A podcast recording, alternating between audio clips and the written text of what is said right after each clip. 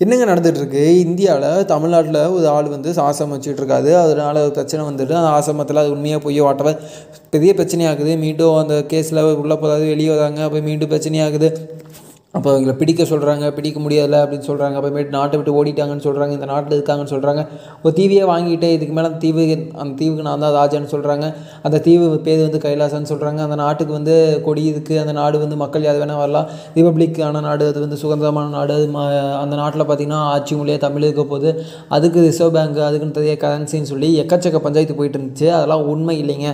சில ஆட்சியாளர்கள் பண்ணுற காரணங்களால் இங்கே இப்படி பண்ணிகிட்டு இருக்காங்க அப்படின்னு எக்கச்சக்கமான விஷயங்கள். அது உண்மையாக பொய்யான்னு தெரிஞ்சுக்காமல் அது ஒரு மிஸ்ட்ரியாக ஏதோ படத்தில் ஏதோ ஒரு ஹாலிவுட் படத்தில் பார்க்குற மாதிரி சம்பாட் சம்பாட்னு போயிட்டு இருந்துச்சு.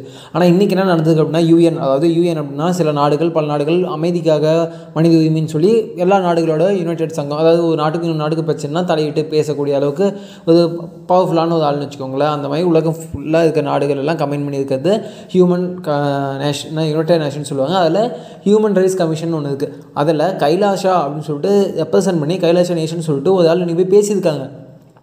என்னடா சொல்கிற அப்படின்னா ஆமாங்க நம்ம ஏதோ இதுக்கு இல்லை தீவு இல்லை இங்கே சும்மா போலி அப்படி இப்படின்னு சொல்லிட்டு இருந்தாலும் இன்றைக்கி அந்தளவுக்கு போயிருக்காங்க அப்படின்னா சம்வாட் இது பின்னாடி ஏதோ ஒரு அரசியல் இருந்துகிட்ருக்குல்ல